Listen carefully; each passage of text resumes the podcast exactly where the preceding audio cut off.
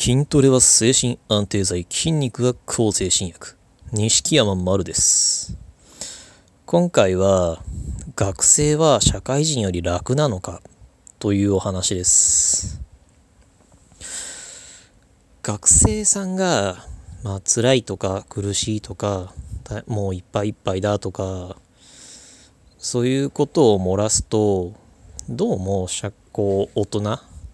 社会人からいや学生なんて楽なもんだろうとか大人になったらもっと辛いことばっかりなんだよとか今からそんな、こんなことで辛いとか言ってたら大人だったらやっていけないぞみたいなことを結構言うみたいで、確かに学生時代僕もそういうことはよく言われたしそういうのを言っている現場を見たこともあるし確かに今でもそういうアドバイスのつもりかマウント取ってるつもりか知らないけどそういう発言を学生さんに向ける社会人っていうのはいるというのはちょこちょこ見たり聞いたりして知ってはいます。でじゃあ実際学生さんっていうのは社会人より楽なのかって言ったら僕はちっともそんなことはないと思います。というのも例えばじゃあ社会人と学生さんでどういうところが違うかって言ったらまず学生さん現実的に実家を離れて自分一人で生活するってそれ現実的にかなり難しいしそもそも働ける年齢じゃない法的にその働けない年齢の人たちとかっていうのはもうどうしようもないじゃないですか。小学生とか中学生とかで高校生になったからってじゃあ学業をやりながら急にめちゃくちゃバイトやって実家から離れて自分だけで急に一人で暮らし始めるっていうことができるかって言ったらそれもなかなか現実的な話ではない。でということは実家で何かあった時に学生さんが受けるダメージってあまりにもでかくなってしまう。生活における実家、家族の割合ってあまりにもでかいから社会人になって、ある程度自分で生活できるようになったら実家に帰りたくなかったらもう関わらないっていうこともある程度はできますしそれこそ実家が嫌だったら出てって一人暮らしすることだってできますし、僕みたいに冠婚葬祭以外では実家と関わらないという選択をだって、現実的に学生さんよりはかなりやりやすいとは思います。だからって社会人の方が楽だとかそういうこと言ってるわけではないんですけどでそれに学生さんにとって学校ってもう1週間のうちのもう9割ぐらい8割9割ぐらいはもう学校で過ごしてるようなものなんじゃないのかなともう1日の大半を学校で過ごす。で学校から帰った後も宿題なり学校関係のやり取りなり友達との今 LINE とかするのかなそういうのとか、付き合いとかもあるから学生さんにおける学校のってとんでもなくウェイトがでかいで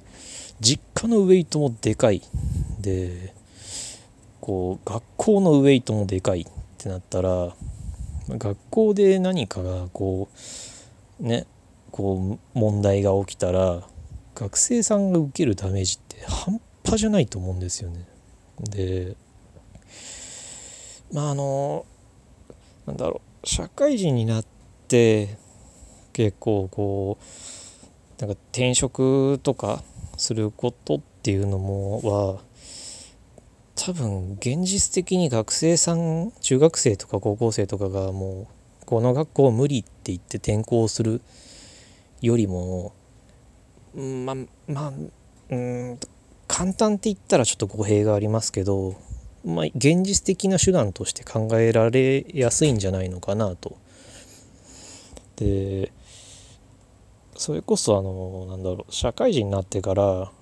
こうお仕事が嫌だからって言って、お仕事を辞めました。で別の働き方を見つけましたとか、あるいは僕みたいに病気になって仕事を辞める羽目になって、辞めてる間国の制度でなんとか生活してましたなんていう話ありますけど、学生さんが同じ手段ができるかって言ったら、これまた現実的にかなり厳しいのではないのかなと。で急にじゃあ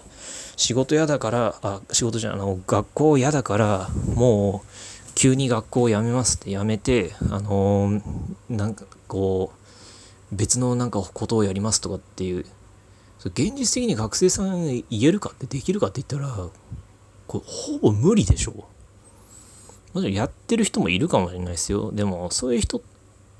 は本当に一部の話だし、それに大人になると結構仕事をもちろん実家から距離を取ることもできるし、仕事が大変だとしても所属するコミュニティを増やす、会社以外にも習い事を始めるだとか、副業なりなんなり、今流行りのオンラインサロンでもいい、何か新しいコミュニティを増やすことで一箇所一箇所で受けるダメージが小さくなる、自分の占めるウエイトがかなり分散されることで、同じ問題が起きても受けるストレスがだいぶ違う、他で発散のしようがあるし、だったらこっちではもう全否定されるような勢いでも、別のコミュニティではもうすごい逆に尊敬されるようなことが起きるとか、そういういろんなことが起きるから、所属先を増やせる分ダメージを受ける割合は減るんじゃないのかなと。繰り返しますけど、もちろん社会人の方が楽だって言ってるわけではないですよ。あくまでそういう違いがあるというだけで、だから学生さんの方が楽だとか、大人になったら辛いことばっかりだな、今からそんなことを言ってたらやっていけないみたいなアドバイスってどう考えてもこれ間違ってるだろうと。だって学生さんは占める一個一個のコミュニティの占めるウェイトがでかい上に、それを変えるのが現実的に厳しいってなったら、もうひたすら追い詰められるしかないじゃないですか。でメンタルヘルスの発信するようになってすごい思ったんですけど、学生さんのうつ病もめちゃくちゃ多いんですよね。だから本当に大変な思いしてる学生さんいっぱいいるだろうって。で学生なんて楽だもんだみたいな話の何が